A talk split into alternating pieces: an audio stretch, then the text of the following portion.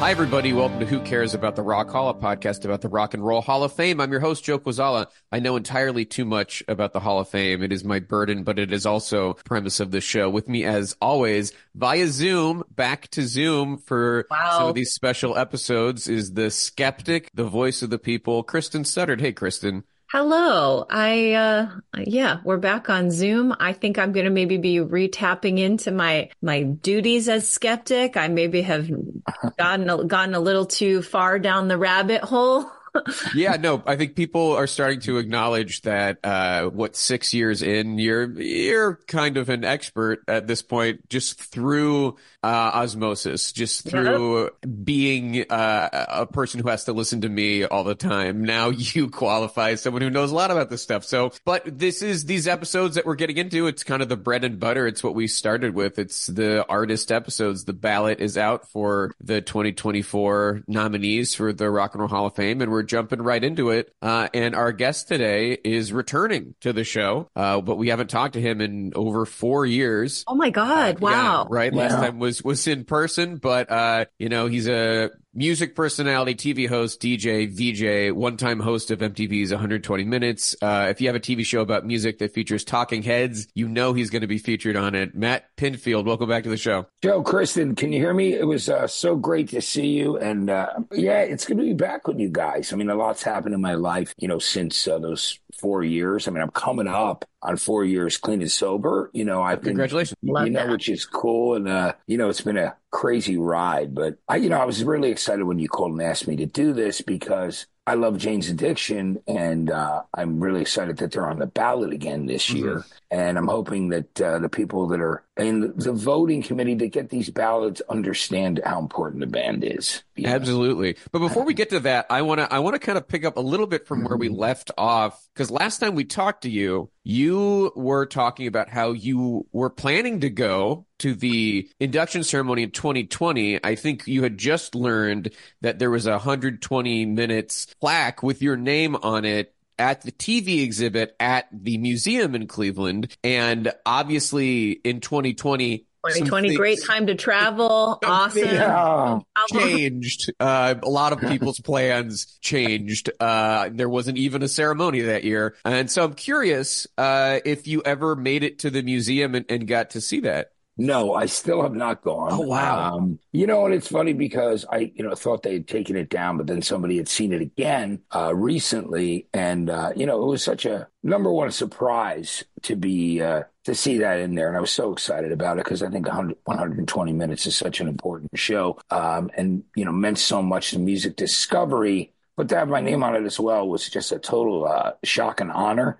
you know, so Sure, yeah. it was very cool. Um, and somebody sent me a picture of it again recently. It was this big vinyl sign. It was like it looked like it's made of rubber or something because it's like it's almost like 3D, like the letters pop out of it Mhm, when you mhm. take a look at it. And uh, so you know, it's something that I still have to do. I just with the pandemic and everything else that's happened uh, in that period of time, I have not gotten to go back there, but. Uh, Well, we've got I a would- ceremony in Cleveland coming up. Oh yeah. Uh, so, you know, may, maybe if everything aligns and we've got a class that you end up liking, maybe maybe that'll be the the opportunity to check it out. Yeah, I've got to get over there and do it. Plus, I love going through the Rock Hall because I, you know, I love the fact that they there's parts in there where they don't really, you know, candy code or you know glorify the, the history of radio and payola and then all the stuff. But even though Alan Freed is so important to the history of rock and roll and so great, you know, we got letters in there. You know, he, Dick Clark, all these guys were taking money for. Yeah, it was different- dirty. Uh, It, was Yeah. a dirty business for sure. yeah, I mean Dick Clark, like he had, uh, you know, I was told that because the head of ABC really loved him, he kind of got he got passed over, and uh, you know, but what happened was Alan Freed, because he had a TV show in New York, and uh, black uh, men were dancing with white girls. I mean, people were so up in arms about, uh, you know, mixed races on television in that period of time, like the early 1960s, and they were freaking out. So they really wanted to, you know, take a shot at him. So he took the major fall. He did. payola, he absolutely you know? did. And Dick Clark, you know, got got to keep uh, you know, smiling and, and doing his thing on TV for years to come. Uh, yes. You know, that's just how, how how the cards fell. Uh, But what, one other thing was the you know the ceremony, the induction ceremony uh, in 2022 was back in LA for the first time in a while. Uh, did you participate in any of of that? Yeah, if you watch the uh, show back, you can see they go to me and my girlfriend in the audience uh, when uh, you know Judas Priest are getting inducted by Alice Cooper. They're like, "Let's find a rock guy in the audience." yeah, where is he? Where is he? like, where is he? So, um, you know, there's a picture of us there, which was really cool. Oh, great! Yeah, So- Did you, I imagine you had a good time. That was a great ceremony. I had a great time. You know, Yeah. I, I, I love going to those. I mean, anything that, that celebrates uh, good music and history of music. And I thought there were some really cool performances that night. I loved. I, I got to admit it. I loved when uh, Rob Halford got up with Judas uh, with uh, Dolly, Dolly. Parton. Dolly, And, uh, yeah. That's I mean, a, I- that's one of those only at the Rock Hall moments.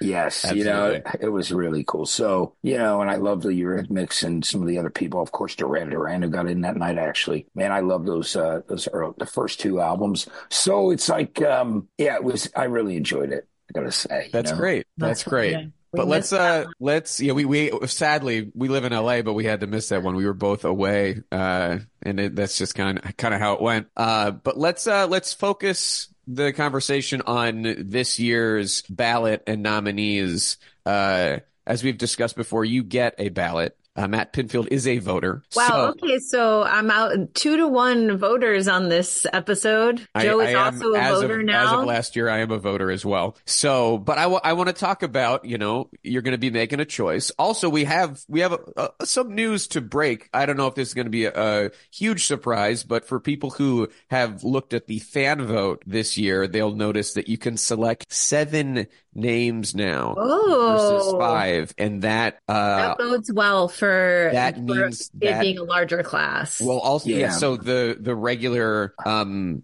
ballot for the actual voters is also going to be up to seven names. oh, really? Yeah. All right. Okay. So that's going to change things, how things go too for our calls when we start doing our voter outreach. Yeah, so it, it's interesting, and I'm, I'm curious how that will affect the, the final class. But there's up to seven names. Uh, now, looking at this ballot, if you're comfortable sharing, uh, who, what names are you are you circling around at this point, Matt? Well, certainly. I mean, you know, I have relationships with a lot of these artists. I've worked Mhm. with them over the years. Um, you And know, I understand if you can't fully, you know, No, well, divulge everything, but Well, here's what I'm going to say. I mean, there's, I I can tell you the history with a bunch of these different people. Well, I'm going to immediately admit I'm not going to vote for Mar- Mariah Carey. But I mean, it's no disrespect to her at all. I mean, she's a talented woman, but you know, I, I, I, think uh, she'll get in. I'm, I, I, I'm, Yeah. I mean, she has a strong shot. I mean, you know, yeah, I mean, of the most she's popular artists of amazingly talented, you know, Mhm. and I and I actually, uh, you know, I, I really appreciate her talent and uh, and what she's done. And but I'm just letting you know. I mean, I'm looking at.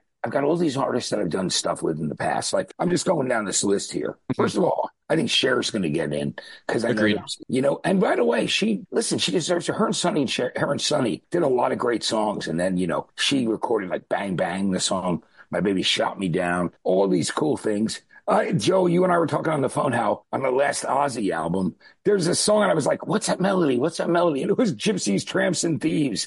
It was like the verse Mhm. of that. And I love those songs. So, um, you know, um, Dave Matthews, I've done so much you know, work with over the years. I launched the albums Crash and the third one behind these crowded streets. You know, I have a long friendship with him. I'm a huge fan of Eric B. and Rakim, man. I, I love Paid in Full, that album. I know you got soul, right? Uh, Foreigner, I think, deserved to be in. I mean, I'm looking at Foreigner, and you know, Oh. it's about time for some arena rock uh, bands who sang, you know, FM rock anthems. Lou Gramm is an incredible, is an incredible rock singer. Mhm. You know, I saw them live open for the Stones when I was really young, 1978, when they were doing their Double Vision tour. And I think for Foreigner fans, their first four albums uh, were obviously full of hits. But there were some great rock songs on those albums. I love those records. Peter Frampton, I feel like deserves to be in there. And I'll tell you something really interesting because of my age, because I'm, you know, you know, 62. So my thing is that um, I was when Frampton got really big, it drove like it, it- FM radio. That was the only place you could go for music. And you know, I was like, I bought the album Frampton Comes Alive, but I just never wanted to hear it again for a long time. It was one of those Sure. records banged so hard. And as I got older, I, I grew a new appreciation for that record. Record. And I did a great interview with him once. Uh, and he told me this story that David Bowie said to him. David Bowie said, you know, because it was like he had this skyrocket career that he didn't expect. You know, that record was so big. And Bowie, you know, who brought him back out on the road, you know, he had gone like kind of into hiding for a while, uh, just needed a break. And Bowie brought him out on the Serious Moonlight tour uh, to play guitar because Bowie, you know, had his father as a teacher. So it's like this whole crazy thing. That's Wow. right. They grew up together and were, were schoolmates and right. Yes. And Bill Wyman is the first one who got Peter Frampton laid.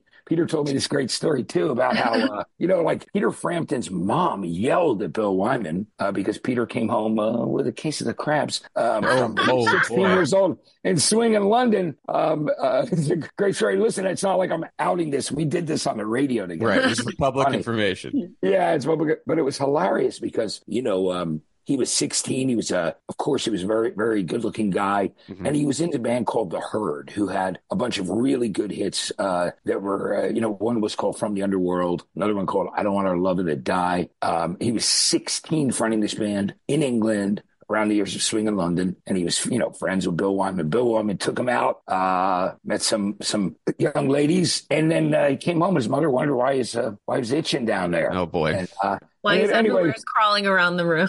Yes, Yeah, right. so it, you know, it ended up that um his mom, uh, you know, found out. She goes, "Oh, she goes, I'm going to call William up." He goes, "Mom, you can't call. He's a Rolling Stone. You can't do that." That's not how it works. yeah, and so uh, you know, so uh, Bill, uh, Peter Well, Frampton's are mom- you leaning toward voting for Peter Frampton?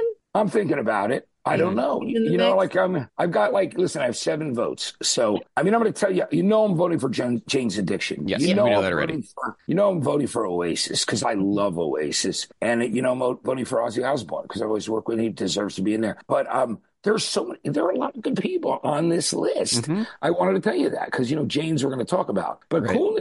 Had a really important band too, and they came from Jersey, where I'm from. They're from North Jersey, and they were a killer funk band. Their early records, like Hollywood Swinging, Mhm. you know, and uh, Jungle Boogie. Uh, I mean, you know, they started out as, as a funk band, and then they had that singer James James T Taylor, uh, J.T. Taylor, and had a lot of hits. Um, but um, you And know, I have a, I have a little, I have a little something I'll share with you. celeb. It's a, uh, I did a quick, it's less than 10 minutes. It's just the condensed case for Kool and the Gang, and I'll, I'll send it to you if you need a little Yeah. pushing. Yeah. Uh, I think it's a convincing Man, little I love Kool and the Gang, man. I'm like, I really do. Yeah, You know, I mean they're remember- amazing. And then you know my little like kind of cherry on top is that their influence on hip hop is kind of sneaky, but if you look at it, it's like pretty massive. Yeah, it really is, you know? And um, you know, one of those songs that like when I was like into punk and, you know, metal and and just like alternative music, post punk when I was young and Too Hot came out. It was a Hmm. ballad. I loved it. And I like the That's 45 and it's such a great song. But you know, it was like one of those things I'm like listening singing this like kind of ballady song Yeah, in my room. right? It was Yeah. like it's like Abba's SOS when it came out. And I goes into singing in my teenage band and I, you know, I'd be doing like, you know, Bowie and Bad Company in my band. And then I, you know, go home and have the 45 of Abba's SOS and be singing at the top of my lungs in my room and making sure the windows were down. Of course, Yeah. now it's okay, you know, to Yes. admit that you love Abba. But it was your Um, secret shame. But it's on. So yeah, those songs can be undeniable when they're so catchy and so fun. You know. Yeah, I, I, I love Kool and the Gang. You know, Lenny Kravitz, of course, you know, is great too. He's a big advocate for, for rock. And we've done so many things together and went to a Yankee game together years ago. And, um, uh, you know, but I, I launched. You some got you got you got to keep that as part of Yeah. the criteria. Yeah. You know. Yeah. Did this artist go to a Yankee game with me? Did you go to Yeah. a Yankee game with them? I guess Sinead O'Connor doesn't have that going for her. No, she went bowling with us. She What? went bowling Oh, in all Asbury right, so I'm just saying a sporting event that. Yeah, so that's part of the, the list of uh, prereqs. She was, Sinead was so cool. Like she's got a cigarette in her hand in Asbury Lanes in Asbury Park. She's bowling and just rocking out with us. Like, you know, one of, she's one of the guys. She was one of the guys, one of the girls. She was, she was awesome. And I was so brokenhearted uh, when she passed. Cause man, I love those albums, Lion and the Cobra and I Do Not Want What I Haven't Got. I think they're phenomenal albums. I love her. So, so that broke my heart. Uh, like so many things do. you know what I Yeah, mean? you know, it's and, uh, you know, we lose people left and right. And it's, you know, my friend said to me, he goes, man, we're on a, we're in a back nine now, man. I don't know. And another you know, friend said to me, he goes, you know, we have more goodbyes in front of us than hellos. I'm like, well, I'd like to think that I'm meeting new people all the time. So I want to, you know, So maybe that's And, not uh, entirely true, but yeah, yeah, understand know. the sentiment. and Ozzy, of course, you know, I think deserves to be in because, you know, the records he made with Randy Rhoads and, um, you know, many of the other ones that he did over the years. I mean, he is a force in his own way. And I saw, guys, I saw a writer in a major publication, and it makes me wonder: Are they just hiring people that don't? I mean, we're there are so many great journalists out there that deserve work, and you know. Mm-hmm. Especially right now, of, yeah. And I'm and it upsets me. So I saw a thing about the Rock Hall. It was written, I guess, maybe during the Super Bowl. So I don't know if they were like bottom of the barrel scraping it, but um Sade, they said was a band. And I'm like, what are you crazy? I'm like, I was, yeah. know, Sade was, is a band. Sade's a band. Well, but it's really she's the front woman of the she's band. the front woman but her. you take a look at all yeah. those records it's the yeah. same four guys you know? Yeah yeah. Well and you know that's arguable just because i'm wondering if they're talking about the whole band being in or or just it, her they're including the whole band. I've seen the press uh-huh. release. Uh, it, it is oh, the whole, it is the whole band with the uh, oh well then that's a then so that's then there's that's, a little lesson for you i guess. I was yeah, say, I'm like is this joe's article? No you no, know no, what no. i mean? But no, you know, people really people associate the name Sade with the woman, with the of with course, the front yeah. woman. But you know, it's not, I guess, unlike Alice Cooper, where you know they inducted the band Alice Cooper, but you which they should have. Yes, and yeah. I think the same thing with Sade. You know, because those guys were songwriters and they're on every record, and it was it's been like the same lineup since the mid '80s. But yeah, yeah it's it is Sade the group that is being considered for induction, and I think well, that's, that's a good thing because yeah. there's been so many times where they've kind of left out uh, the people that have played with. You True. I mean? Yeah. Why is Mick Ronson and Carlos Alomar and the people that played with Bowie, who I love, you know, whether it's Spiders from Mars uh, or, you know, uh, many of the musicians he plays with, played with over the years because he's had so many great people. And maybe that list is very long. Mike Garson, who I'm going to be getting together with in a couple of hours, you know, played keyboards on 18 Bowie albums. So, um, yeah, well, you just gave me a lesson. I mean, I knew it was a band, but I thought, I thought they were going to do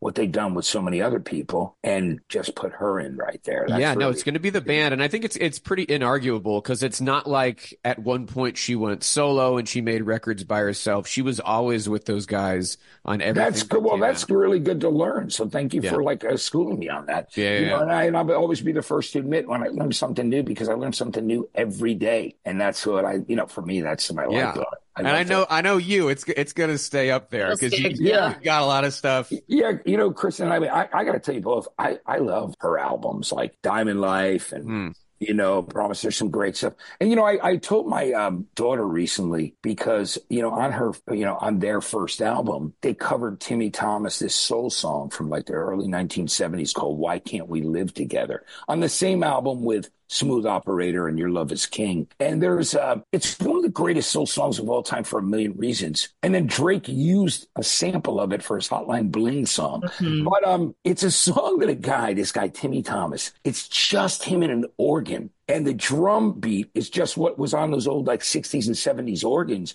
So the whole thing is like, you know, it sounds like something someone would try to create today, but that's because he didn't have the money to buy anything else. And it was just that's how he wrote the song. And a song could get into the charts like that. And it's a soul song called Why Can't We Live Together? And uh, you can go check it out on, on Midnight Special now on YouTube channels. Um, the, he does the song in front of an audience in 73 and, and, there's a line, he goes, no more, more wars, no more wars. And the Vietnam War just ended. So mm-hmm. it's like so great to watch that performance, but it's this beautiful. I'm really into a lot of 70s and 60s soul. I love that music. So when she, uh, when she, they covered that song, I thought it was so awesome on Diamond Life. Um, so, yeah. I mean, you know, my musical taste, I'm all over the place. I love so many different things. I'm sure, and I know you both do as well. And, and I, I, would say it makes you it yeah. makes you a good rock hall voter. Makes you a good you know? rock hall so you voter. can properly evaluate these names, well, which are not going to come from one lane. Like, and I'm just feeling out kind of you know your seven right here. So I'm feeling obviously the yeses are Jane's Addiction.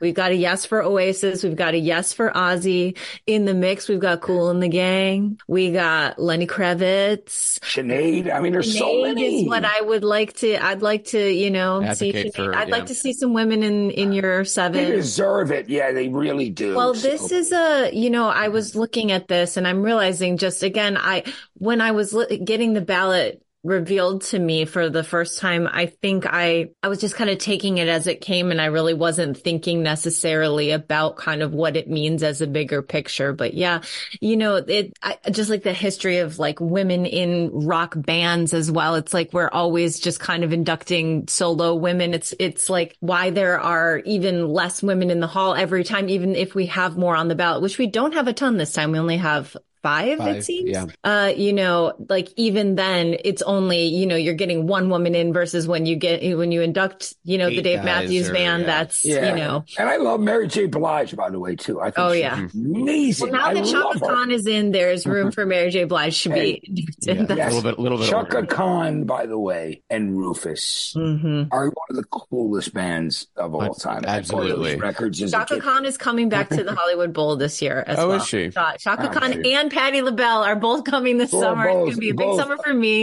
I'm very incredible. happy. You know, and just Nona Hendryx and, and Patti LaBelle helped out Mm-hmm. so many cool musicians out of New York City. You know, like my friend Carmine Rojas, who's, you know, played bass on Let's Dance and all that stuff. And he, you know, those guys came up backing up like Nona Hendryx and working with Patti LaBelle. And I absolutely love that. And Rufus, like I've been a fan from Mm-hmm. ever since I, uh, you know, heard Tell Me Something Good on the radio. But, you know, even, uh, you know, Ch- uh, all Chuck solo stuff too. Like, Ain't Mhm. Nobody. There's all these great songs. So I, you know, I just love and embrace music. Tribe Called Quest, I love. For Yeah. yeah. so you gotta love a band.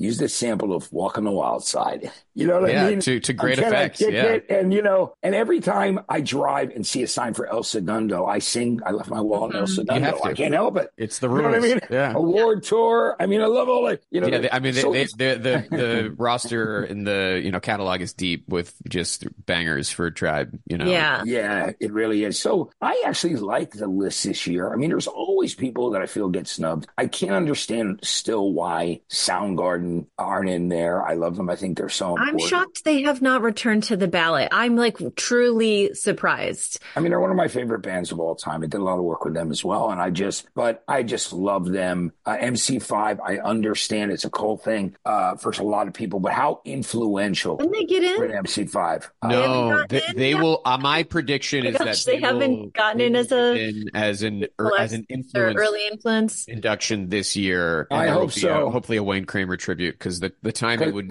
You know, it's sad. He should have he should have been around to see that. But I, I get the sense that there will be some urgency to that, and I and hope so, because- because they're they don't do great on the ballot because they're not as mainstream or well known, which is too bad. But I'm hoping they just put them in as an influence because they were, you know, an incredible influence for for punk music and hard rock, and I yeah, I hope that's that's what we see. We got to see it because you know Wayne and I were very close. I you know I uh, just got together with his wife and his son and and some friends uh, a couple days after he passed, and I was. I was literally devastated, but I, I gotta, I have to tell you both because Wayne was very, um, you know, instrumental for years, you know, just trying to get me, you know, clean and sober and so helpful. And we became such good friends. And then we did a lot of charity stuff together. You know, I co-hosted one of the jail guitar doors, you know, gigs here in uh, L.A., which is an incredible uh, charity. You know, providing it's providing music uh, knowledge for people who are incarcerated. Yeah, Yeah, you know, he uh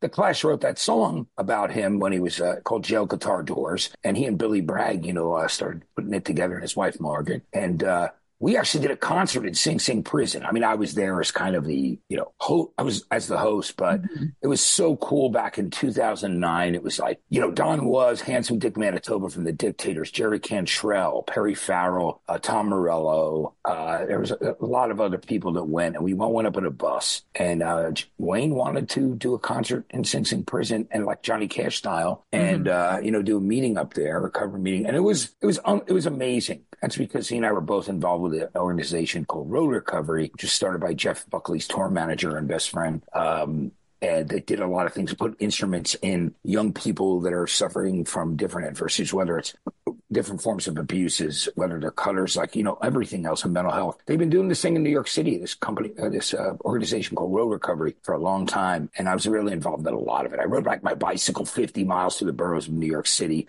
to raise money from Oh, wow. my morning show back then. But Wayne, like, is Wayne was honored. He was the first artist they honored. And they said, Well, what do you want to do? And he's like, I want to do a concert in Sing Sing Prison. So it was amazing uh, that we got to do that. And there was a big concert tribute for him that had Iggy Pop there. There and Little Steven. It was like it was unbelievable. We had a great time, and I hosted that. So, but but honestly, the real truth is that I love the MC5, and Wayne was so helpful to me over the years. A no bullshit guy. A lot of people don't know that he's a guy who also scored like Talladega Nights and Eastbound and Down, and he did all these. Oh, that's interesting. You know? Yeah, that'll so, make it the package, maybe. Uh, probably not. no, it's not a fun, fun little piece of trivia. Thank you. yeah. yeah. But um, yeah, so hopefully, uh, you know, they'll do something for Wayne. It was amazing because I literally came back from Wayne's house um, with his family and his just his dearest, closest friends um, on that Sunday afternoon. The pouring rain here in Los Angeles, and then they did it. They made they got him into the in the Grammy in memory of segment, which mm. uh, they you know they got that done quickly, but uh, yeah, it, it's a heartbreaking thing. So I wish he had lived to see himself get in here where he belongs. Yeah. Well, and, it's one um, of those things too where I mean, the fact that I truly thought that they were in already because every year we go, this is the year that they'll just put them in a side category because they've not ballots. had success getting yeah. in on the ballot. And like, it's just the appetite for that on the ballot isn't there, but clearly there are enough people who know and feel that they are so important.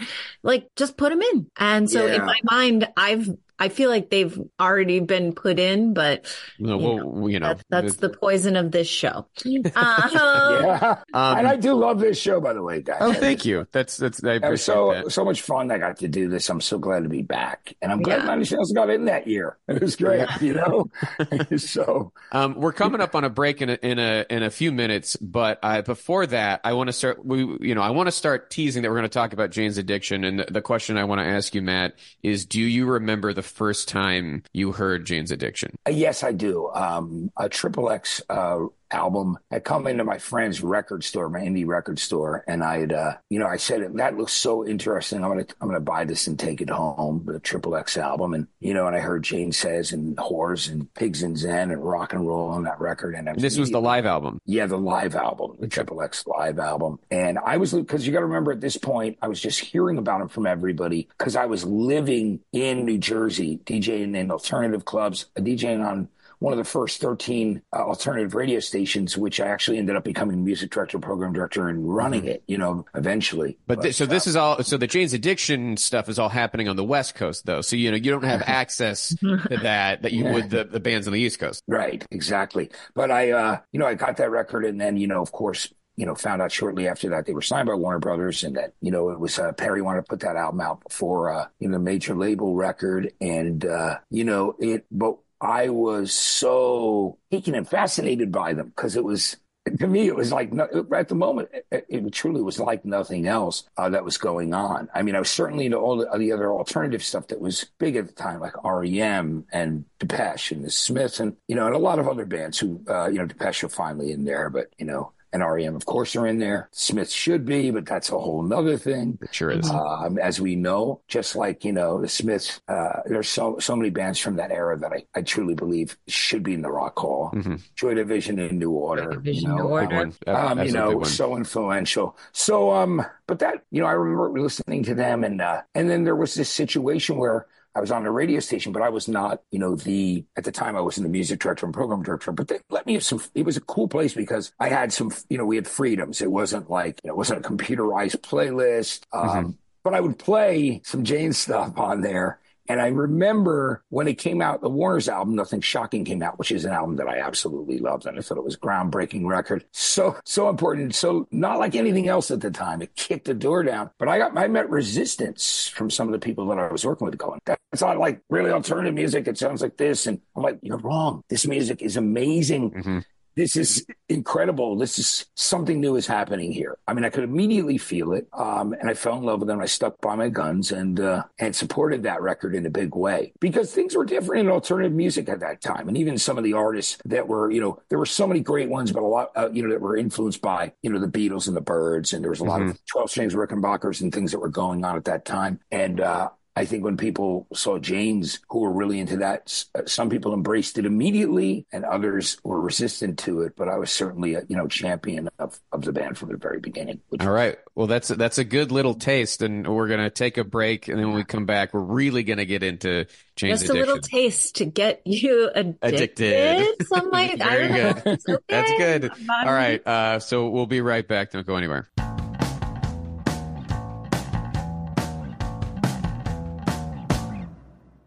Pantheon podcast listeners. Christian Swain here to tell you more about my experience with Raycon earbuds. Our family now has three pairs of Raycon earbuds around the house, and my wife just grabbed a pair of the Headphone Pros to replace some headphones from a company that was double the price. And yes, she loves them. Now, if you haven't pulled the trigger on a pair of Raycons, or even if you have, but you're in the market for another pair because they're just that good, well, now is the time to check them out because they just launched their upgraded model of the best selling everyday earbuds.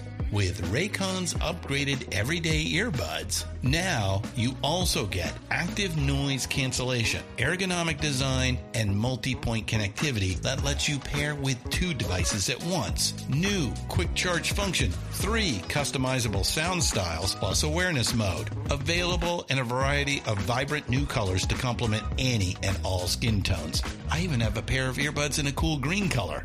I have tried just about every earbud known to humankind, and these Raycons are fantastic. Seriously, if you've been wanting to check out Raycons, there truly is no better time. You're going to ask yourself why you didn't check them out sooner, and Raycon offers a 30-day happiness guarantee. So, what are you waiting for? Go to buyraycon.com slash Pantheon today to get 20% off your Raycon order, plus free shipping. That's right, you'll get 20% off and free shipping at buyraycon.com slash Pantheon. Buyraycon.com slash Pantheon. Welcome back to the show, everybody. We hope you had a nice little break. We hope over your break, yeah, You acknowledge um, uh, something that you learned. Great. Yeah. Perfect. Um, so I want to get, do like a quick little like bio, uh, l- l- everything leading up to Jane's Addiction kind of forming as a band, you know, and, you know, Perry Farrell was, uh, born Peretz Bernstein, uh, Jewish kid from Queens, uh, lived in Miami as a teenager, uh, but got on a bus from California to California to devote his life to surfing. Uh, Oh. that was initially the dream, uh, but he did. He had a band called PsiCom, P S I Com, uh, that was part of the kind of LA underground scene in the '80s. When that group dissolved, he still wanted to keep things going. Uh, in 1985, he met a bassist named Eric Avery, who was an LA native, uh, and in those nascent stages, they didn't really have a permanent guitar player. Um, and they, they had a guy named Matt Chaikin on drums. And it was Perry's girlfriend at the time who suggested that they name the band Jane's Heroin Experience, referring to uh, Perry's housemate Jane. But they wisely cleaned it up to Jane's addiction a little less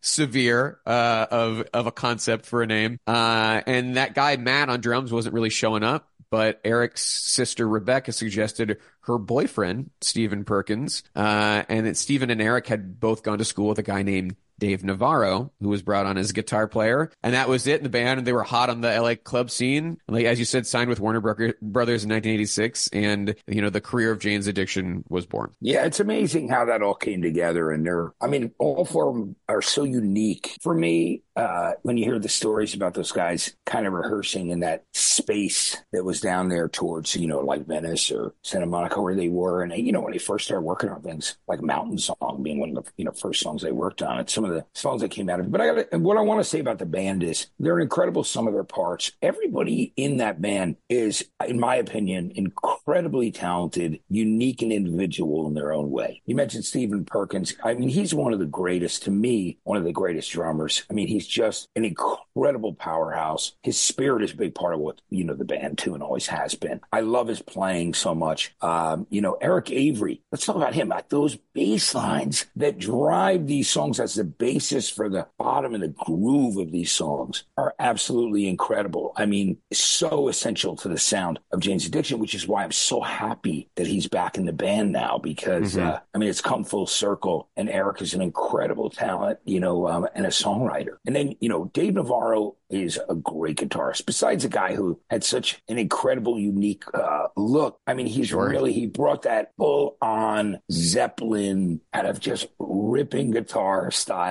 And I and I love. Him. I think he's an incredible guitar player, and he fills out that sound, which you know really just Perry's voice sits so well in all of it. You know, and Perry Farrell to me is one of, you know, the greatest artists of our time because he truly is an artist. That's the thing. I mean, uh, everything that he does, even from the beginning, was never about money. It was, it was always about the art. Uh, he wanted to take things in different ways different directions. You know, I love, so for me, it was just, it was an un- incredible live experience too, because you were bombarded by those guys and their sound and they were ready to do, you know, anything. I mean, you go to their shows and it had that really, that kind of punk ethos where it was like anything can happen, you know, because mm-hmm. I saw a bunch of their early shows when they finally started touring and playing uh, New York City. And, uh, and, but I love them. I think as a unit, they're absolutely incredible. Uh, those records, you know, I got to say, nothing shocking and Ritual de lo habitual, which is on the wall back here, uh, uh, because uh, you know I was such a big supporter. Uh, you know, they, they, were nice enough to send me a plaque, whatever. You know, and there's a Pyros one oh, too, so cool, right yeah. behind there as well. Because yeah. I love, you know, I love that band too, and they were on 120 minutes with me, and uh,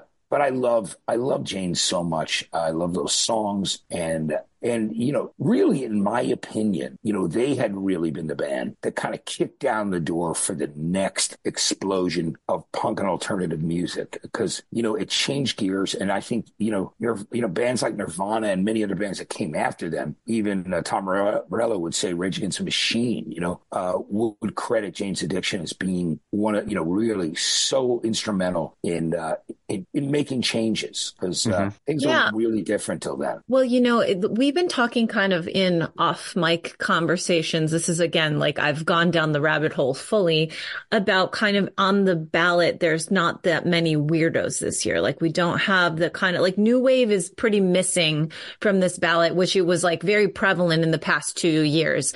And something though that I would say like, um, Jane's addiction and Perry Farrell in particular, you know, they kind of like, they're, they're what we're getting as far as weirdos this year. Like they are giving us that kind kind of like feeling of counterculture that is maybe missing in some of the other nominees this year. And I remember being a kid. I mean, I, I was, you know, I remember their videos being on MTV is what I remember. And I remember being like, oh, these guys are like weird and crazy and interesting. And I remember like Lollapalooza and all that stuff. But like, you know, I, I feel like they are, that's like this ballot's kind of like, there are our wildest, you mm-hmm. know, most kind of weird out there act on this ballot. Yeah. I, you know, yeah. I was looking at the ballot and thinking like everybody is either like kind of serious or cool. And while I do think uh, Jane's Addiction is very cool, you know, they're also like tatted up, pierced up. Uh, and as we were saying, this kind of alt rock, what we think of alt rock as we look back, you know, it's funny, alternative music as we were describing it, like the Smiths and Depeche Mode,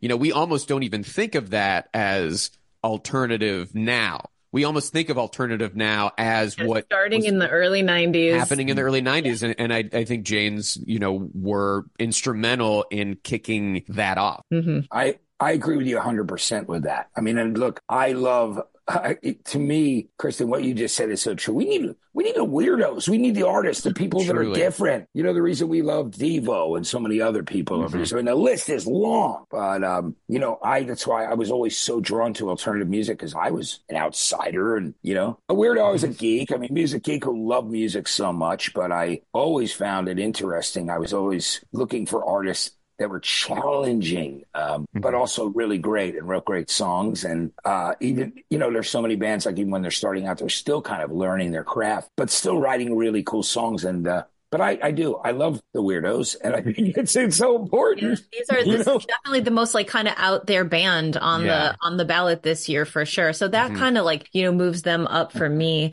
And I know we'll we'll continue to get into this. We haven't done an artist episode in a while. I'd like, do you have your uh do you have your list? I Joe? have, Do yeah, your I do. envelope? So okay. thank, thank you for kind of queuing that up. Uh, first, though, I just want to give some Hall context for Jane's Mhm. Addiction. They Oh, became yeah. el- they became eligible for the Hall as of 2013 because you know, as we talked about, their debut album was this self-titled uh, live album on the indie label Triple X, uh, which was recorded at the Roxy. Uh, that came out in 1987, uh, and so that and that album was interestingly enough at the agreement with Warner Brothers. They were signed to Warner, but they were like, like we want to put out this live album with a cool indie label first as our first thing. So that was when they became eligible as 2013. They were on the ballot once in 2017. So they've been off the ballot for seven years, uh, but it's nice to see them return. No involvement in ceremonies publicly, although I did find some pictures of Dave Navarro at an induction ceremony, just sitting in the audience. And this was in 2006 when, uh, like Blondie and Lynyrd Skynyrd and Sex Pistols were inducted.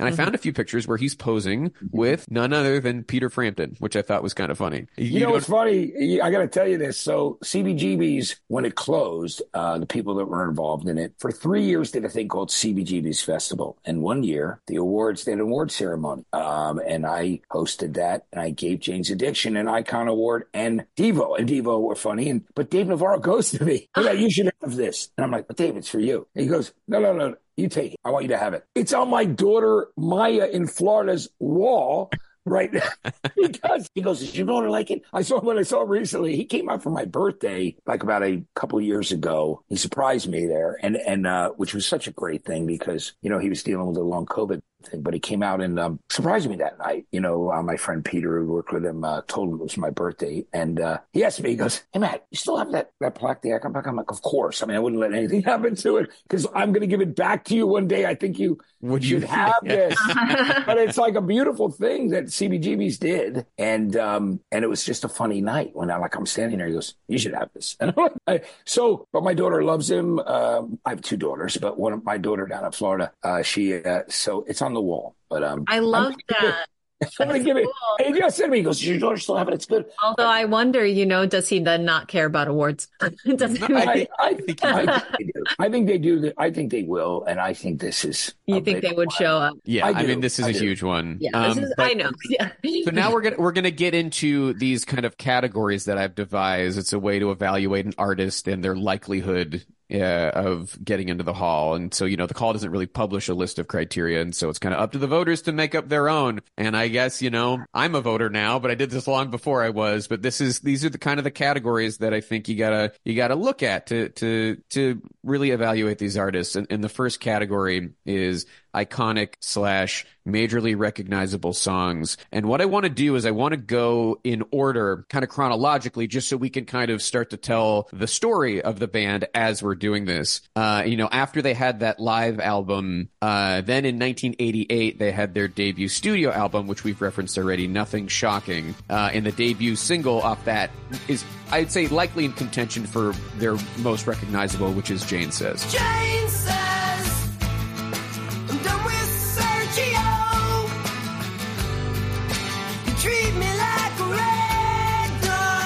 It's one of the greatest songs of all time, in my opinion. I mean, it certainly, when you first heard it, it had a it definitely it leaned in that Led Zeppelin kind of over the hills and far away, had a vibe, but man, the lyrics, uh, his, you know, his voice. It's also got a little bit of that that that D'yer Mak'er because it's got the steel drum in Uh-huh. it. Yeah. Right, Uh, which is, you know, do you know the story behind that? It's really called Jermaker. So for years, I called it D'yer Mak'er, right? Mm. But I found out it was called Jamaica because it's like Jamaica. It's like Jamaica. That was their attempt. Right. To, Oh I, I thought it gosh. was I Yeah. thought it was Deidre Jamaica. Like the the Jamaican, but yeah, I- yeah, I, like Oh, Jamaica. it makes sense. Jamaica. Jamaica. Okay. Yeah. But it gets spelled like D'yer Mak'er. joke. Yeah, so I always said I- D'yer Mak'er, Right. you know. But uh, and, you know, but I, I oh, you were going to say something, Kristen? I'm sorry, I didn't mean. Oh no, I just mean like I'm familiar with the spelling. That was all. Right, yeah, with the apostrophes and stuff. Yeah. Uh, but the steel drum on Jane Says, so this song was actually on that live album.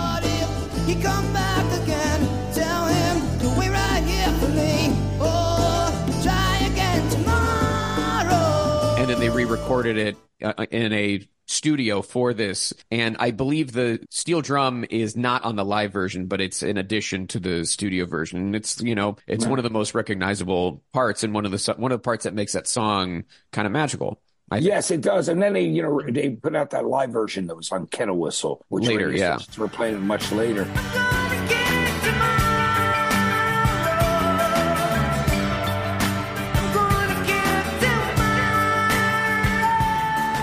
Love that song. I mean, I think that song is just an iconic, incredible song. And, you know, not all the lyrics are true about Jane Bainter, who's, by the way, doing very well and an amazing, very, very incredible, nice woman. And, good to know um, you know, yeah, she's, uh, but uh, his old roommate, but, um, of course the know, name the inspiration for the name of the band as well Yeah. uh, you know they got a lot of mileage out of their muse jane Yeah. uh, and apparently she did yeah some some of some is true some is not apparently she did have a lot of wigs and did na- date a guy named sergio hmm yeah, but I don't think he, I don't think he beat her up. I don't know. And she, I, well, I I, don't- the Wikipedia page has maybe she did. I don't really thought, I haven't that thought, she thought had about a it in a dealer minute. boyfriend who who was an abusive dealer boyfriend whose Oh name yeah, I, don't- Yeah. remember because I haven't looked it up in a long time, but I know Mhm. one part of that she has said is not true. You know what I mean? right Uh, i think oh she said she does not she did not uh have sex No. for money i think was yeah, she that's what it was. She was not. Yeah. She was not. She was not prostituting herself. Right. That's what she said. Um, Um, but that song but- also what's what's cool about that song is it's it's just two chords. It's really Yeah. simple, but it, it works it works really well. Well, and, and his the voice, thing that lyrics, right? I'm sorry. That's what I was just going to say. It's like that's what it is. It's the lyrics that really give th- that are the song is a portrait, you know, Mhm. and it's like such a um it's just it's like very uh it's like sets a mood of who this person is, you know, like from the beginning. The first line is like, you know, you picture someone like looking for their wig. It is just such a um you know, an evocative line. Mhm. Uh, and I think that that song is fun. And then, yeah, of course, the steel drums are like, what are you going to do? That's, Yeah. it's, it's giving it all. Um, and then then the uh, the next single off of Nothing Shocking, uh, which I think I would put in in the top five of, of their most recognizable, is Mountain Song. Coming down the mountain. Yeah, I mean, it's such an incredible song. It's um, When it starts with that bass riff from Eric Avery, Yeah. that's so so I I love it. I Yeah. think it's and it's still just when you see them live to this day, and that bass line starts, the crowd goes bananas. They go insane. I love that. Absolutely love that song, and I think it's a full sonic assault. Um, you know, every part of it. You know, every time. You know, it's one of those things. You know, I hike at Griffith Park. You know, after I got hit by the car and had met a rod in my leg and couldn't walk for eight months. Um, when I was walking as a pedestrian, you know the story Mhm. um, that I, I was nearly killed. Um, but anytime I'm coming down the mountain, it's I'm doing it pretty, pretty regularly. Uh, the song is like always playing yeah. In my head. So it, that says a lot for a song that it's just uh, it becomes you know a big part of, of of your your daily thing. And I think the song still holds up. It still gets airplay around the country. Yeah. I love that track. It's a It's great so, one. you know, I don't, I listened to it because we were, I was prepping for the show, but I don't know that song. Oh, interesting. I did not know it. I listened to it. I was like, I don't think I've ever heard this song, which w- surprising to me, especially considering that people are saying it's still, but I'm also not listening to alternative radio. I think really that's it. If like you're, because I was an alt rock radio kid and still kind of I was definitely an alt rock radio kid. I mean, Q101 in Chicago is like the radio station that I listened to the most growing up, but I still, yeah, I like do not, uh, That's interesting. yeah. Um, but I, I would say it's it's those two songs off of that album that you will still hear today and are the ones that are are the most recognizable. Um, you know, during the recording of that album, Nothing Shocking, uh, things started to get contentious. Uh, there's stories of Perry wanting 50% of publishing royalties because he wrote the lyrics and then on top of that wanted a quarter of the remaining for writing the music, which I all told he wanted 62.5% of the the royalties coming in and the rest we get 12.5% apiece. It was uh, kind of a, a stunning uh, statement to the rest of the guys. It broke them up momentarily. Warner Brothers had to have an emergency meeting to be like, hey, let's figure this out. Uh, and uh, you know, he, he that's what he got. That uh, that allegedly Perry got that sixty two point five percent, but according to the other guys from the band, it was never quite the same, uh, and it kind of started the tension that would uh, continue to exist through with the band at this point, especially between the founders Perry and and Eric. Uh, yeah, And it's Um, weird. I don't. I didn't know any of that information. I will be honest with you. I mean, maybe. Uh, you know, I. You know, I've just always loved them, and you never really talked about or thought about the business side of it because you know, whenever I'm with those guys, what are we talking about? We're talking about music. the you know music, I yeah, mean? of course. and uh and I love them so much. So I wasn't I didn't know any of that information or you know wasn't and it, for me it wasn't um I- you know I don't know. This is the first time hearing about it. That sounds funny, I know. But you know me, I'm so into the music itself. Like I Sure. that album. Like Well, they weren't Ocean's pulling you aside and being like, Yeah. "Nah, I got to talk to you about my share. And I think the reason it came up and was public was when people were trying to figure out, you know, why they why they broke up and even why they momentarily broke up at the time. You know, that that was what the the other band members said. And, you know, it's funny, nothing shocking, but I think I think Perry Farrell saying I want sixty two point five percent of publishing was maybe a little shocking a little shocking. A little shocking to those guys.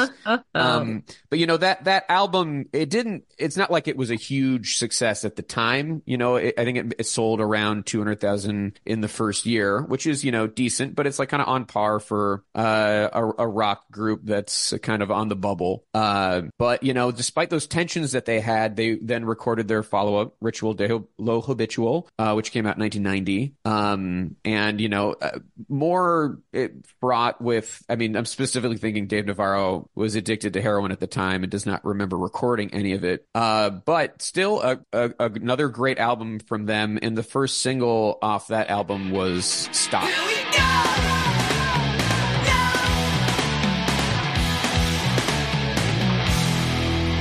Stop was an incredible song. That is a that's a song I was like, no, this one I do. That's one I very much remember. Wow, Yeah. that's, that's just a that's an assault. That's like such a banger from Hard like driving, yeah. you know, Yeah.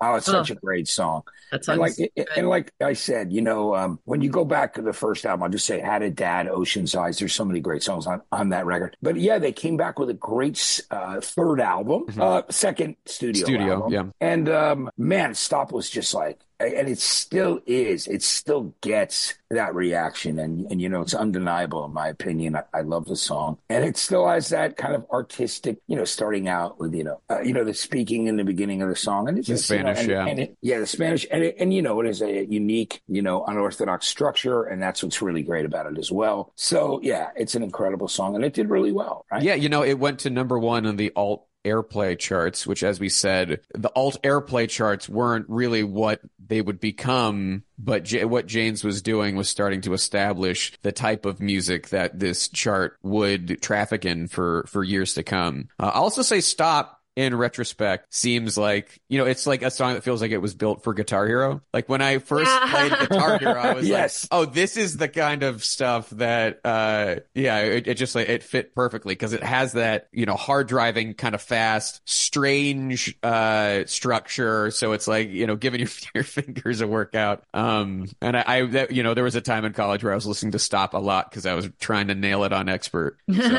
That's awesome. That's great. You know, and uh, and then of course the second single, right? I mean, and to- that that's in contention for most that's- recognizable, which has been caught stealing. Caught stealing once when I was five. I ain't just stealing. I just sit in the that to me is that's the video that I really remember when they're uh wearing the dresses in the grocery store, putting the pineapples in the pregnant belly. Like I mean, I remember that video so well. And also, I mean, it's just like such a different time, you know, just with regard to kind of our thoughts and feelings on just like gender and stuff. We were just like, oh my God, these rock guys are dressed like, he's dressed like a woman in a grocery store and he's got like kind of, and I mean, it was like certainly not like he was doing drag or anything. There was, it was like definitely like a, uh, you know, uh, an, uh, the A makeup gag? was not, it was a gag. Exactly. Yeah. The makeup was, um, a gag in the not the good way anymore. I was Oh not. yeah, right, right. Not in that Um, but It like it was a goof, you know. But uh, I just, rem- I mean that that was like, you know, somehow like so. It was so edgy in its Mhm. way at that time, and I mean, also, I mean, you know, it's a goof, but also uh, of bands that would wear makeup. You know, you think Mhm. about Dave Navarro and, and Perry Farrell; Mhm. those were guys who weren't afraid to put on a little little shadow on the eyes. And it's rouge. Yeah, Yeah. well, I love that about them. I mean, they were always challenging uh, Yeah. their audience, and and you know, just like pushing the they're pushing the boundaries. And yeah, they. I mean, if you look at some of the incredible early pictures, makeup was a big part of of Totally. stuff that was going on in that period. But yeah, the song is so great, based around that bass line, Eric Avery again, of course, and just like this story about how the dog was in the studio, and they're like, yeah, leave him in the vocal booth and let, let them bark in the beginning of the song. Like, I Yeah. Was- I mean, that's the best. cool. That's the best use of, of dog barking in rock. I'll say it. Yeah, I agree. 100% better than the singing dogs jingle bells. You know, I don't know if you've ever heard that, but that was Yes. a novelty record. Yes, yes, I know what you're oh, talking about. Yeah, this Got this old trumps after it. about three seconds. Mhm. Yeah. Um, but this was another this was another one that went to number one on the alt airplay charts, and this is uh, you know, if not their most recognizable song, it's really that versus Jane Says. I think there are people who would argue this is maybe their best song. You know, the, it- this and Jane Says are one and two on Spotify. Uh, Jane Says has number one, but yeah, that this is one of you know, if you had to pick a song, if I had to pick a song to be like, what is Jane's addiction? I would probably pick this one just because it, I feel like it, it encapsulates the spirit of the band and it's like quirky, but it rocks and it, you can, all, it feels like all the players have a moment where you get to hear what they do and they contribute to the band. Uh, it's, yeah, it's just, it's a great one. It really is. I mean, the song, it, it holds up. I mean, it's certain, it's wild because when you hear it, you think about that time, but it also, people still love it. And it, it- again, it's super danceable. It has a great groove to it, but it rocks at the same time. And, Mhm. and, uh, but it was, and the video was fun, and they were certainly just again. Any, I, I mean, you got to consider them. I mean, they are artists. Perry is certainly a, an artist first before anything else, and I, that's the thing that I love. But all of them are so important to this band. Every member, I love that. I love that uh, original lineup, and I'm really happy that you know they'll play. And I mean, listen, I mean, every, other people that have played along with them, you know, over the years too, have done a great job. But um, you know, it's uh, those those two records are you know just seminal when Yeah. it comes to alternative music and rock too, and also being a big, creating a big seismic shift, I think. And, uh, Mhm. you know, you will hear Tom Morello, Dave Grohl, um, so many other people talk about how, you know, Jane's Addiction really kicked the door down. And, um, I should tell you guys, you know, there's the, the Lollapalooza documentary is coming out in April. Right. Um, Mm. Paramount Plus. I was just up there with Perry and and uh, the Now, are you involved in that at all? Matt? Well, I'm, I'm in it. I'm in Of it. Of course, of Uh, course. you are. I have to be. You're- you're- if Uh, there's a talking obligated. head about know- that era, it's going to be you, and that's great. Yeah, which is great, and it, you know, I really was enjoyed having the opportunity to be a part of that. Um, and uh, you know, and, and again, when you watch it, I've only seen the first two episodes. There's three. It's a docu series that's coming out on Paramount Plus. Uh, I think in April or spring. Uh, but the first two episodes are amazing, and you know, Trent Reznor is another guy who's in there talking about Lollapalooza and Jane's. Um, so I mean, it's uh, and of course Morello. You you ne- you know Mhm. you'd never expect him not to be uh, because he loves the band so much. So there's um you know I think you'll really love the doc. It's very very straightforward, very honest. It captures some incredible moments of Perry reflecting, um, and I think it was very moving in that way. So I, th- I think when you'll see it, you guys will really really appreciate it because the Lollapalooza was all part of our lives, right? Mhm. You know what I mean? It was. I uh, mean, totally, and continue continues to be. Continues And to I be. want you know Yeah. you br- you bring up Lollapalooza, and that can kind of you know because we have these albums we just talked about, but the story of the band isn't over. You know, they toured for uh, like over a year promoting uh, Ritual de Halo Habitual, which they said is what kind of pushed them to the brink. And part of the tour was headlining this new festival that that Perry and some others created called Lollapalooza. The idea was it was going to be a farewell for them, but it, it would also showcase other bands. And the first night, uh, Perry and Dave bump into each other on stage and get into a, a, a big fight, uh, which you, you might think it would then be over, but you know, they soldiered on. You know, two dozen or other shows on the tour, but it was always just contentious. And at that point, Dave and Eric are sober, but Perry and Stephen are still going pretty hard. And it just, it gets to a point where then, you know, the sober guys quit and the band was done in 1991, right when this type of music Just is starting to, starting to take off. cresting, just as the Yeah. wave. Really, exactly. And they were, you know, they were certainly, uh, you know, and I've said this before, you know, the band who really opened the door for for that change. Um, and but but Lollapalooza, it's amazing how that became what it was, and the true story is uh, all in that Paramount Plus doc, and Mhm. and there's it's not candy coated at all. Man. That's I mean, good. You get that, you get everything. It's pretty amazing. But it was, uh, you know, the first time in years that somebody said, "Hey, let's do."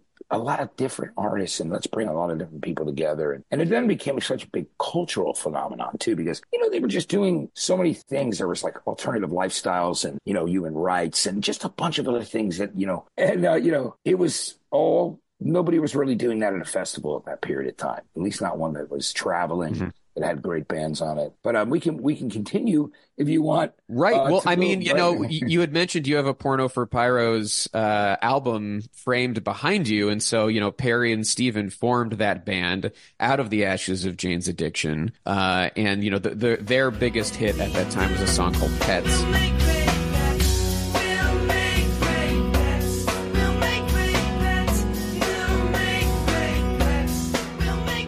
Uh, which you you'll maybe hear from time to time off of their kind of self-titled first album in '93. Uh, and then meanwhile, Dave Navarro it links up with the Red Hot Chili Peppers for one hot minute, and I mean that literally and figuratively because of that album was called One Hot Minute, uh, and you know the song from that album that I mean the Chili Peppers were on top of the world at that time, but Aeroplane is probably the biggest song off that album.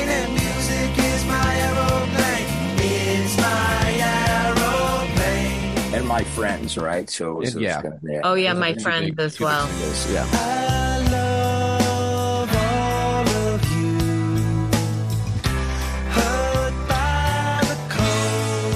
Yeah, I, mean, I think Dave's phenomenal. Um, you know, I think they just they the opportunity to have John Frusciante, who really, you know, to come back. You know, he'd gone through many different things over the years. His battle with addiction. So, um, you know, and of course now he's back. So it's like That's you know, the story of the Peppers. and with Janes are Frusciante. back. You Yeah. know, like Janes are back with the four originals. Um, but you know, uh, Flea Wow. and Dave played with Porno for Pyros on a on a special song called "Hard Charger," which was on the "Say It With Me" Private Part soundtrack uh, in 1997.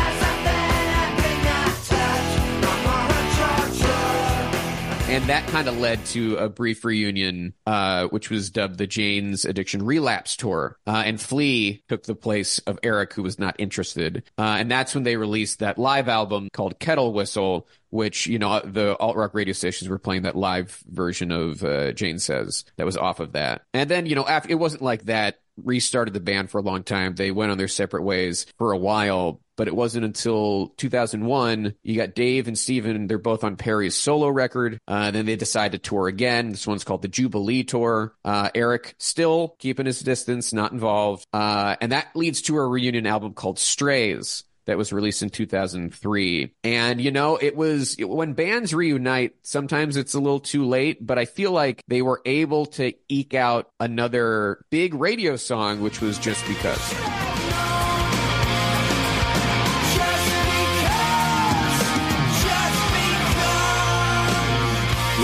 Just because became uh, you know a big radio song, and of course you know Entourage, right? You know, uh, Superhero, right? Yeah.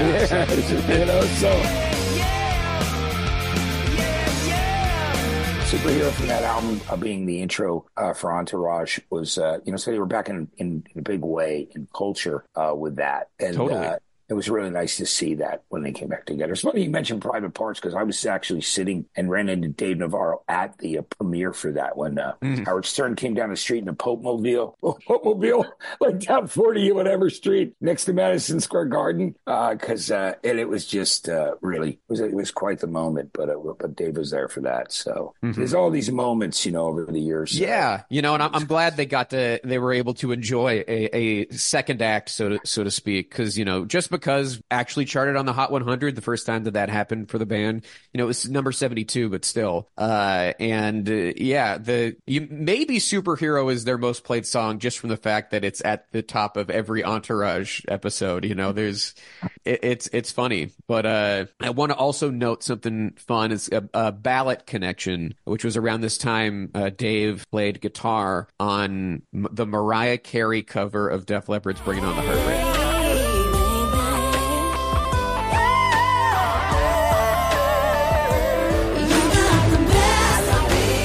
Is a great song, by the way. I mean, A great song, we- but this cover is a I bit love- no. beloved. yeah, this I'm not. cover I'm not is- into it. I'm This not into cover that. is difficult. I will Guys, say I okay, I can only listen to the original, even though there's two Def Leppard versions. There's a remix Mm-hmm. from that uh, era of High and Dry, uh, and it's not that much different. It's just a sound in the mix. But I love, I love that song. So bring on the heartbreak. I don't want to hear anybody else do it. You know, Well, really- and, you know, Even if Dave Navarro's involved. I love Mariah Carey very much. Yeah. I don't think like she can do no wrong though. And uh, might be- this when might be evidence to the this song was, contrary. I was playing the like kind of you know prepping playlist or whatever, and Ross, might. it's Beyonce, my fiance, a normal word that you just say, um, uh, was uh like, what is this? And I was like, oh, this is Mariah Carey's cover of Bringing on the Heartbreak. And he was like, I need you to turn this off.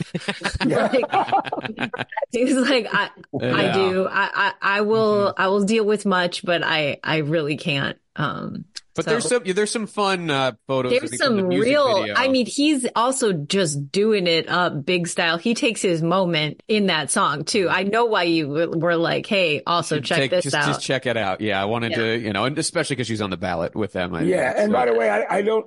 When I said I wasn't voting for her, it, didn't mean I disliked her, but there's oh some yeah. on there that I like that I like more. I mean, you know what I mean? And I worked at a record label. I mean, I worked at Columbia Records. Uh, Well, uh, and she never, you know, played the rock and jock baseball game with you, or or went to the to the badminton your your You guys haven't played sports local together, badminton we club in Jersey or something. uh, she, if she didn't, uh, yeah, When do they have to play a badminton uh, game with you guys? I mean, that'd be fun. Hey, Hell yeah. I mean, Come over to your it. backyard, Joe. pull out the shuttlecock. We'll get, we'll get yeah, it going. yeah, okay. That's it. Um, yeah. The Who Cares About the Rock Hall Celebrity Badminton Tournament hosted in Joe's Yard. Yes, it's going to happen. yeah, I, I'd like I like count it. Um, but you know, after after Strays, the the Jane's Addiction didn't last uh, too long as that iteration, but they'd sporadically reunite, occasion occasionally, finally. With Eric Avery, uh, getting the original lineup back to do some live shows, and there were tours and festivals. Uh, you know, Avery left again in 2010, and then for a time, Duff McKagan from Guns N' Roses was the bassist, and then Dave Dave Sitek from TV on the Radio was the bassist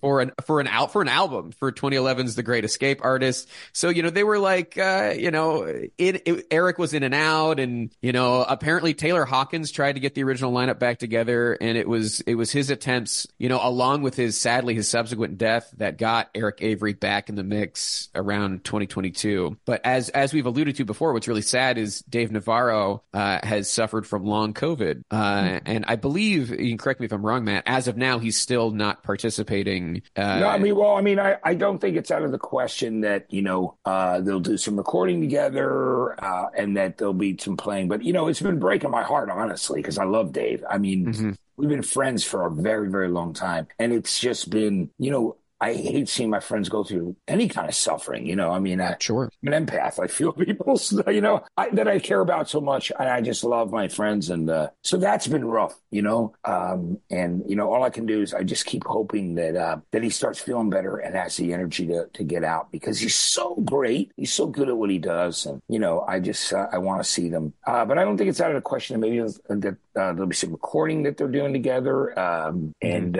But I mean, I'm just uh, again. I think we're all all the Janes fans like myself are really, really, you know, we're uh, praying and hoping that he's going to start feeling better and be able to get out with the guys again because you know with that. And listen, all those guys that played with him, like the great Duff McKagan, who I absolutely love, Mhm. and he's also a friend. You know, and you mentioned everyone, TV on the radio. See, it just shows you that also the spread of how many people they've influenced and appreciate and respect the band too, right? Yeah, I mean, So- uh, Troy Troy Van Leeuwen from Queens of the Stone Age was uh, with them for a tour, and now it's Josh Klinghoffer picking up the gig after Frusciante came back to Red Hot Chili Peppers, and then Yeah. he's now in. And can I just say, he's another great guitar. I love Josh Klinghoffer, man. What an incredible talent he is. So, And I mean, he's an he's an inductee. They they were nice to include, even though he was a little bit later in the in the Chili Peppers lineup. They included him when they were inducted in 2012, which was uh, I think a nice gesture. I think it was the greatest thing they could possibly do uh, because, uh, you know, he's a big part of those songs as well. And he definitely rocks those tracks live. I mean, he's great live when he performs uh, with Jane's. Um, and, uh, you know, hey, hey, there's no reason why Jane's is a sonic assault that maybe even if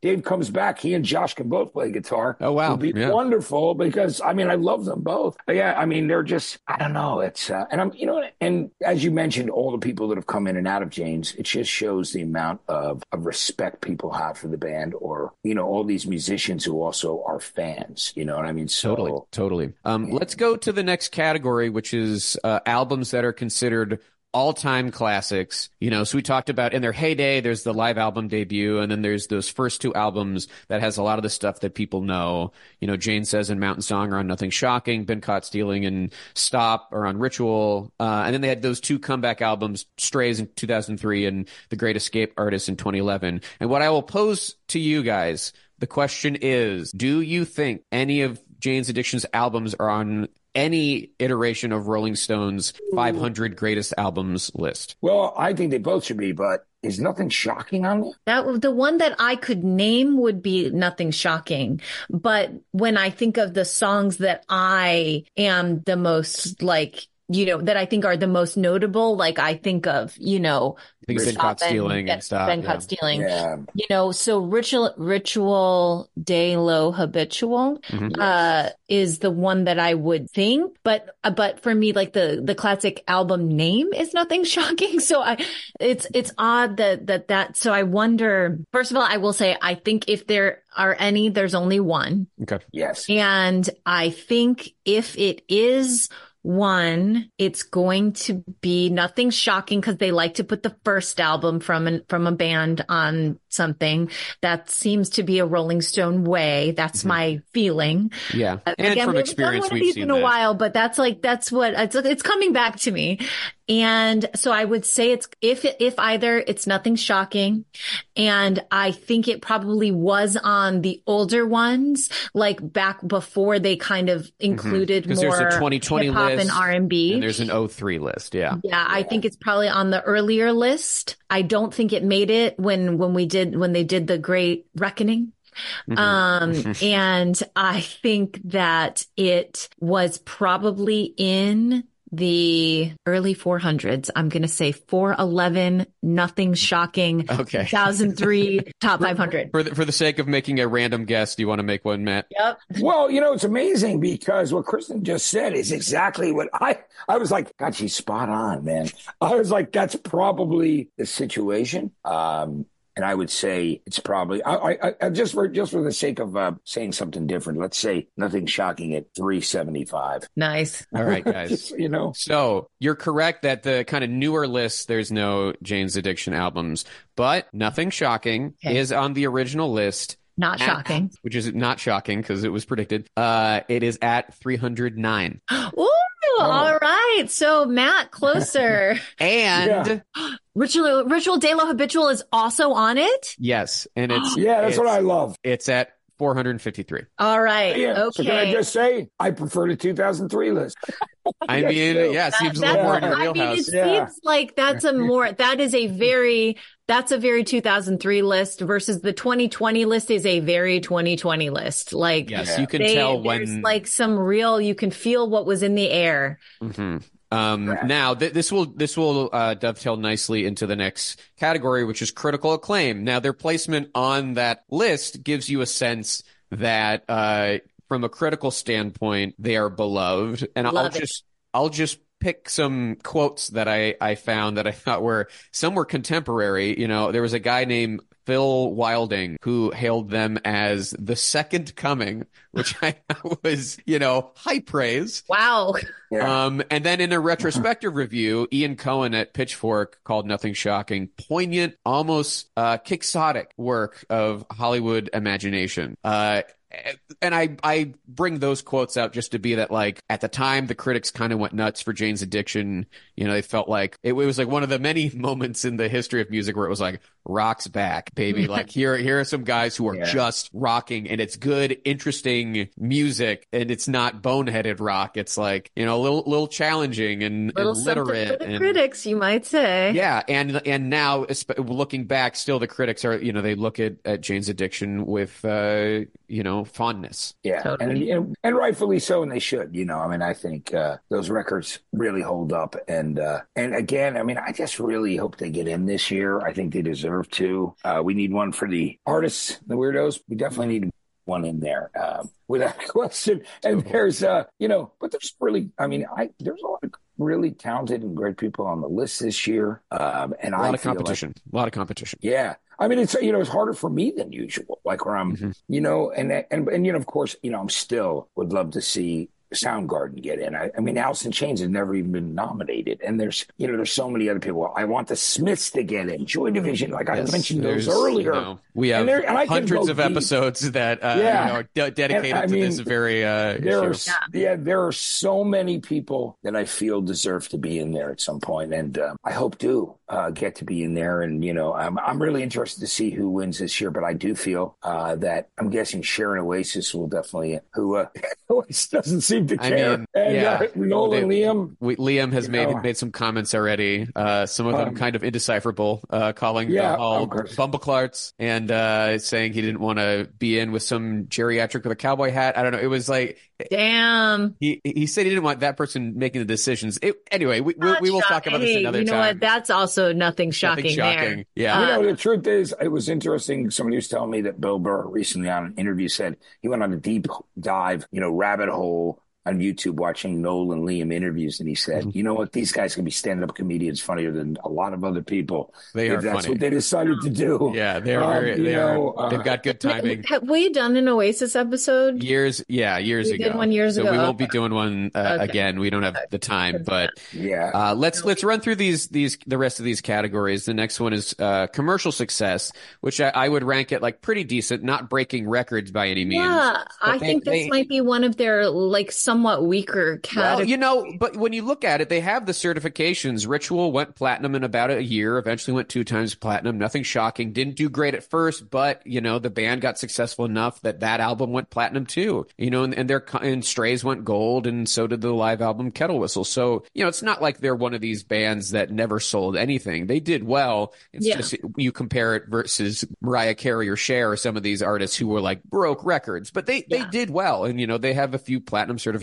And so well, and also this was back when people were still buying Mhm. records, you know. Totally, so totally. there's like, you know, that's somewhat accurate information. I would and say- so, like record store culture, like you were talking about, Matt, you know, it's like record store culture was also still alive at that point where people were getting, you know, their they were getting recommendations from their record store The cool guy employees. behind the you know? Yeah. Yeah, big time. I mean, you know, there's still great record stores out there that are bricks and mortar. But yeah, at that point, you mean you had 120 minutes, you know, and for metal like Headbangers Ball and Yo! MTV Raps, you know, for TV, there was no internet, you know, in those days. And Mhm. you you went to your record store, and even for a while after that, because I loved going and still do love going. I like to watch a really stores. cool late night show on MTV to get my recommendations for what was going to be. Yeah. Curation Yeah. at its finest. Uh, curation was curation was super important, and I think Yeah, it's still great. But but I, as a kid, it was the same thing. You know, all even through you know talking to people at record stores, then sent tell me what they liked and giving something a chance back in those days. And then of course, since I did college radio, and I you know I did alter one of the first thirteen alternative radio stations in the country that was commercial. Um, it was still that with that same devotion and the thing that you wanted to do, you know, which was turn people on to music Mhm. as as people as some record company guy said about me when I was a music director, we liked you because you were looking for reasons to play bands, not not to play them.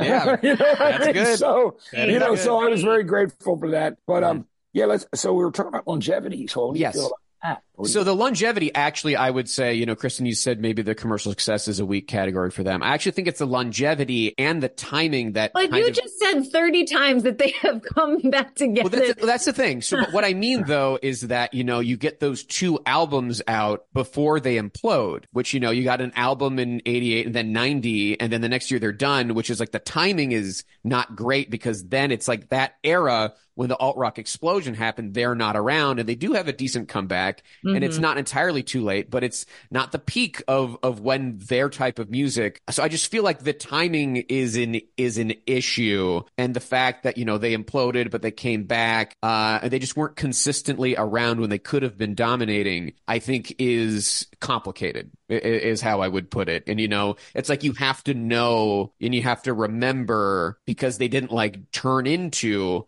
a gigantic act at that at the time when we were ready for them. Well, and Yeah, that's, I I- guess, what I mean by like when I say commercial success, I think I'm I'm combining that with the longevity because Mm-hmm. when you are talking about bands from the alternative, you like know, Pearl Jam and Nirvana and like yeah, exactly, uh, the like, heights that we saw those types of bands reach. Exactly. Yeah. They didn't reach that. They were kind of um too too much on the vanguard, like the forefront to uh and then then because they didn't kind of stick around and have, you know, continued hits and success, then then it it it, it makes them less of a juggernaut, less of an obvious, mm-hmm. you know, I get think. I think that's right.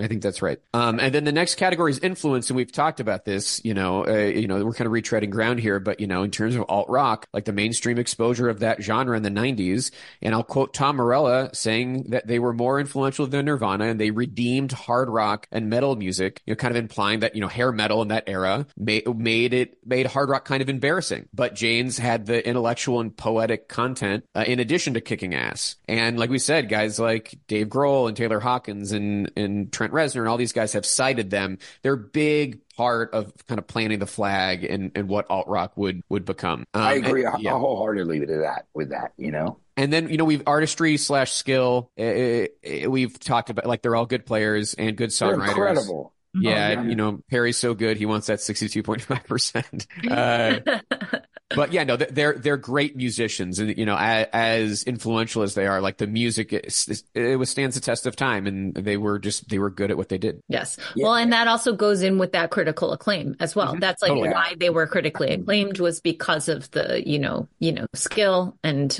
so that, that all, it all kind of like folds in on, on itself for better and for worse. You know, their, their strong points are strong points in multiple categories. And then their weaknesses kind of like are shared.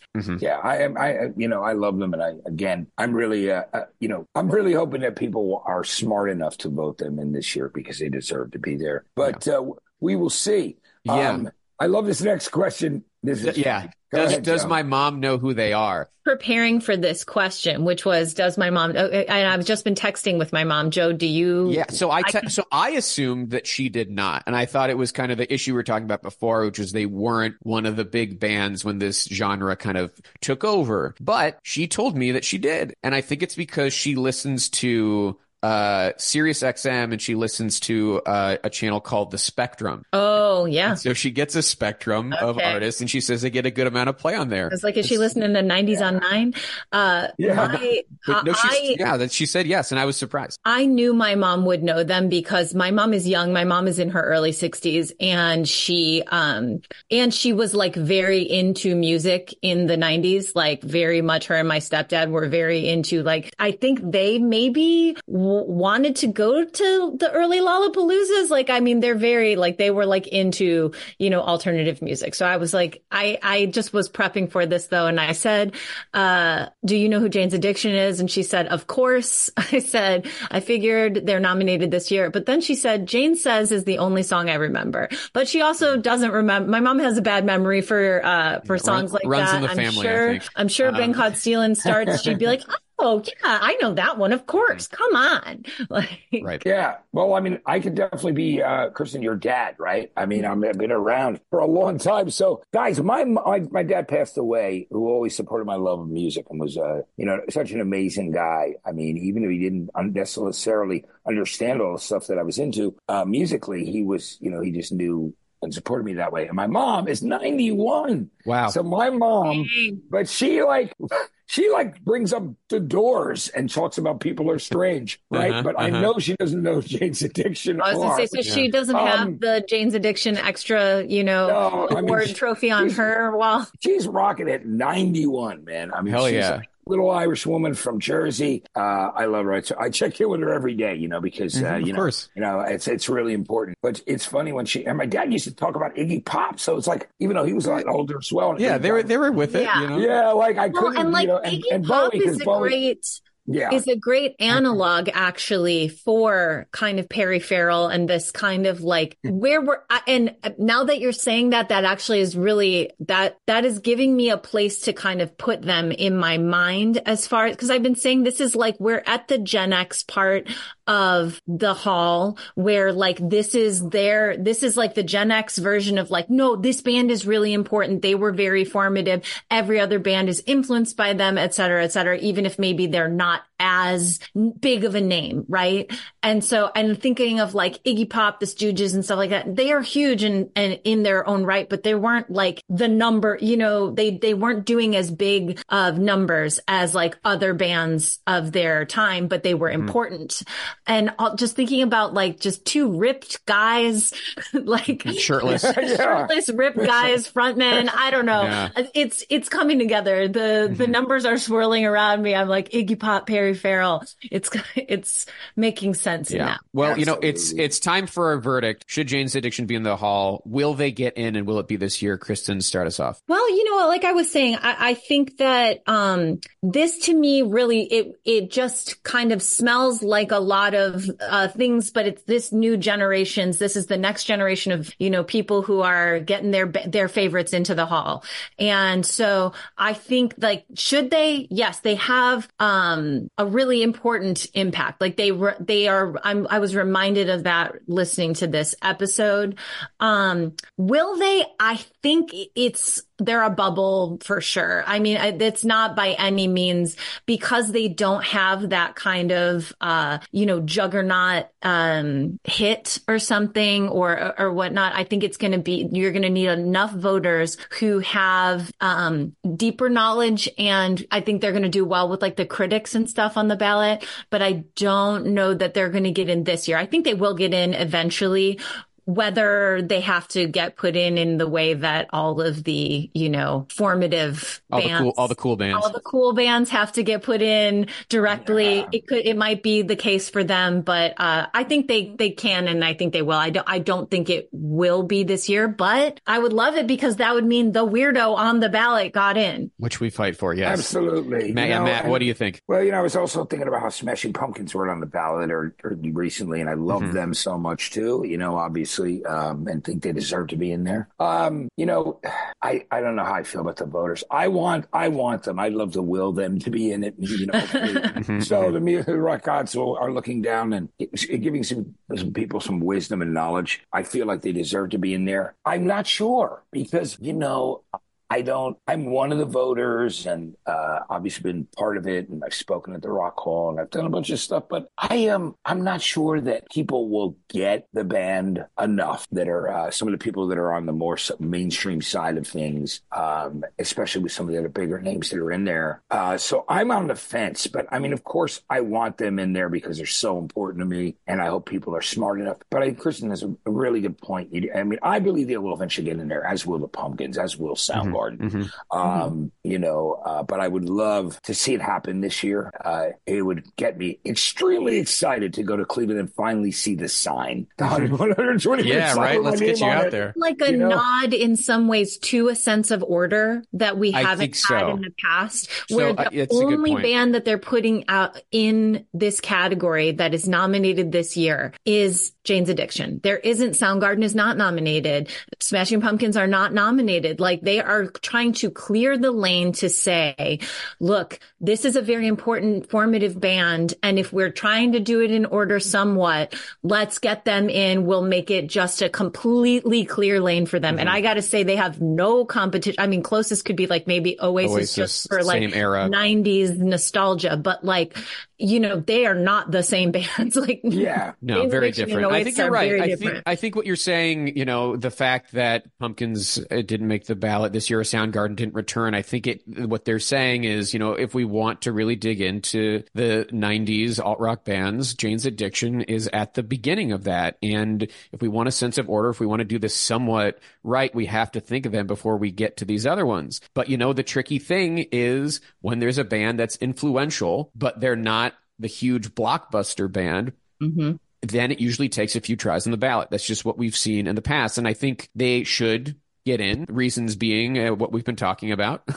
you know, if you've made it this far in the episode, you know why they should. And I think, and I do think they will, but I don't think it's quite going to be this year just because I, like I'm saying, I know that these types of bands, and it's not to say that they're obscure, but I think they just take a few times on the ballot Mhm. and then we get around to it. I would make the prediction that Smashing Pumpkins will probably get in before they do. I think Soundgarden will get in before they do. Too. and I think the Pumpkins were just colossal, you know, and that's why, and that's what you see, and that's why we have the category about does my mom know? Because that's supposed to be, you know, illustrating the way the voters think, and it tends to be mainstream. It tends to be who are the big, universally ubiquitous, uh, you know, known artists. And Jane's Addiction, compared to some of these, compared to like an Ozzy Osbourne or a Cher, which are, you know, they're at legend status in terms of everybody on the street knows them. I don't think it's out of the question, but if I had to bet, I would say it's not going to be this year for Jane's Addiction, but I hope that it's soon. And I would say maybe in, you know, if we're looking in maybe five years or something, I think th- Yeah. we'll we'll get to a point where you're going to see them on the ballot and people are going to want to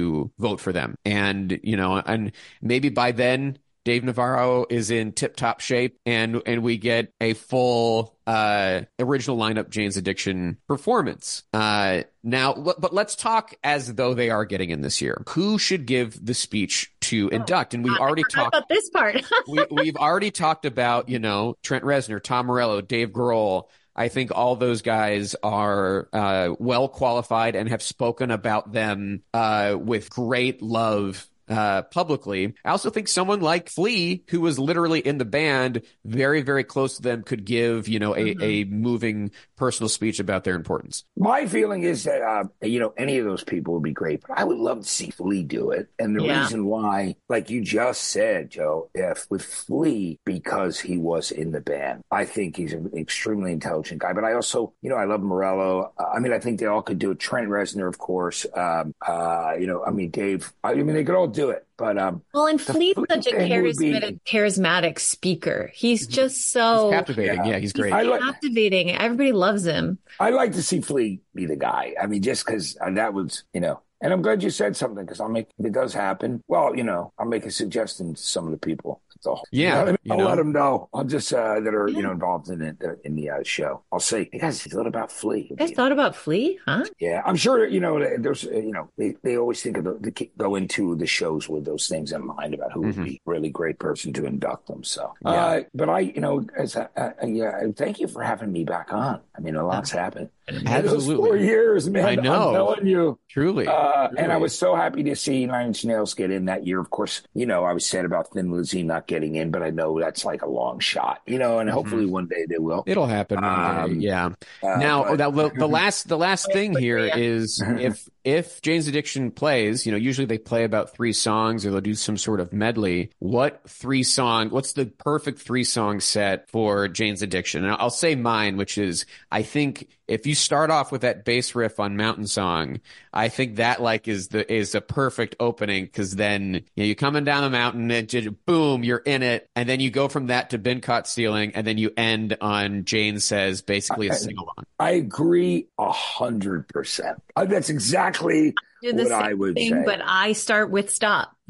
Okay. Yeah. I start with stop, then I do uh um been caught stealing, end with Jane says. yeah, Or flip them. Do Jane says at the beginning, end with stop. I yeah. I I I- think I think you got to end on Jane says. There's just something ab- about that song that I think is the is the closer. Like especially with the fade. I mean, but I was also thinking, Kristen, in, in you know, for the sake of argument, I was also thinking it's kind of a cool thing to start with those chords and That's true. And, but I, you know, so I agree. But also, like, he kind of has to really go off on the vocals at the end. Yes. Of Mhm. This. So it seems like a really that's a dramatic way to close. So that's why I think that'd be kind of cool. Also, they never do what we want them to. We come up, we come up with a perfect set for everybody every time, and then we watch and we're just like, "What the hell was that? Not that?" always. Not What's up? always. Okay, who's done a good they good need to job? consult with you. They need to consult. They do. They I need know. to I do mean- more About the rock hall. episode. We when give they you our find out they're in, consultations they got to go back. Yeah. Um, Chris and Joe, they need to consult with you guys. Do You gotta check they, it out. They have our number. available. Um, and I would say the if they want, if also Jane's wanted to uh kind of prove that they weren't just those two albums, they could throw just because in there to give kind of a well-rounded, like you know, we had songs later. But if I had to pick three, the the ones I said were what I would do. Well, you know, Matt, I I hope they get in because then I know you'll go to Cleveland. You can finally see that sign. We will probably Yeah. be Yeah. there. Probably and be there. It'll be a good time. Yeah, I, I, you know, I really love to go, and I'd love to see them get in. And uh, you know, I, I just, uh, I, pre- I really appreciate you guys having me back on. You know? Absolutely. Thank you for coming Oh, by. And I want to give you the opportunity to plug whatever you want. You're doing a podcast these days, Oh, right? you know, well, I've been doing, you know, I did a, a podcast that I've done on and off called Sound Sobriety and Success. And it's about, you know, it's with artists and, you know, actors and regular people that are just been, you know, like it's, it's all about uh, finding a new direction through recovery. You know, I've also done a show on AXS TV called The Power Hour. You know, I'm on KLOS in Los Angeles doing like a new music show on Sunday nights. I'm syndicated with a classic rock show,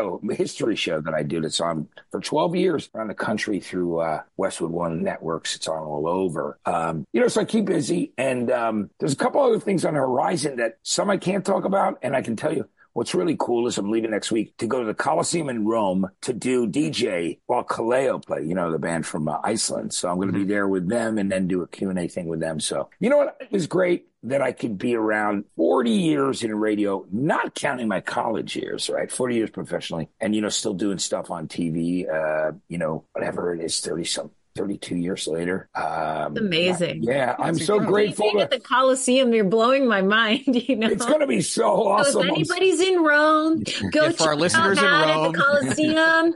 Yeah. Uh, Yeah, DJ. I'm just. I'm, I, you know, Icelandic pinch myself every day. You guys know this. I mean, I'm, you know, as a sober guy, I, you know, I'm really not only grateful to be alive, but I, music's a part of every day for me. You know, when I wake up, there's a song in my mind. I love music more than anything. It's never changed for me how important that is. Um, and I'm just so grateful to have the opportunities, uh, to still be going. And, you know, I love to, like, I love that you had me on because I love to talk about things that I care about music. It's the most, it, that, that's never going to change, you guys. You know, when they're, when they're about to bury me, I'll probably be, you know, I don't want to tell you a funny You'll thing. have My a girlfriend- playlist for your funeral. Yes, yes, I probably will. And my girlfriend, when we first started seeing each other, and I stayed at her place in Larchmont Village. Uh, she, she was like, "You're you're talking at like I'm falling asleep, and I'm like sounding like I'm introducing a song, like I'm trying to keep from dead air.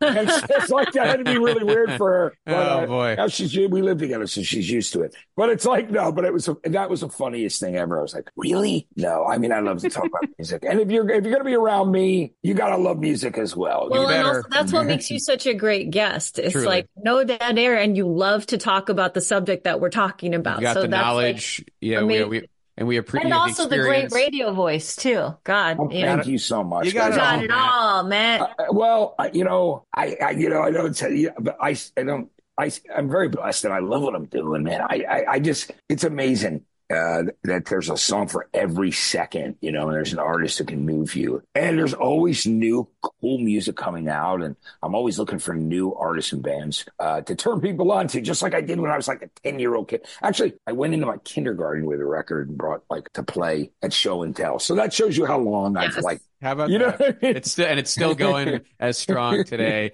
Thank That's you again, Thank Matt you so much. Pinfield. Uh, what a great episode. And of course, our listeners know they can follow us at RockHallPod on Twitter and Instagram. RockHallPod at gmail.com is the email. Uh, we have a Patreon. Uh, I don't Oh. know. I don't know if it's fully up yet, but you know, keep your eyes, you know, if you want to know more about that, go to the places I just said, uh, Twitter and Instagram. We will be posting once that's available, but you know, keep your, keep your eyes open. Uh, and thank you to Mike Lloyd for the logo, Yusuf Kim for the music and Pantheon podcast for hosting us. I'm Joe Quazala I'm Kristen Studdard and who cares? about the Rock Hall.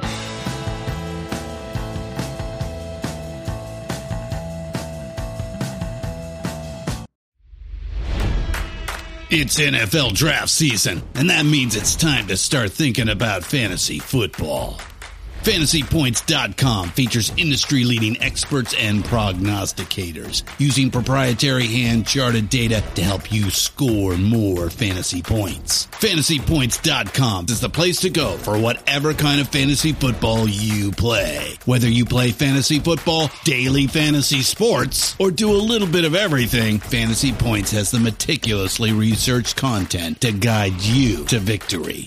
And why wait for the fall? Fantasy Points also covers the new spring football league, the UFL. Join the guru, John Hansen, Scott Barrett, Joe Dolan, and other massive names in the fantasy football universe with an exclusive offer. Use code Pantheon for 15% off any fantasy points package, including the all in package with access to every article, tool, and data nugget that Fantasy Points has to offer. That's fantasypoints.com and code Pantheon for 15% off at Fantasy Points. Fantasypoints.com. Code Pantheon. Score more fantasy points.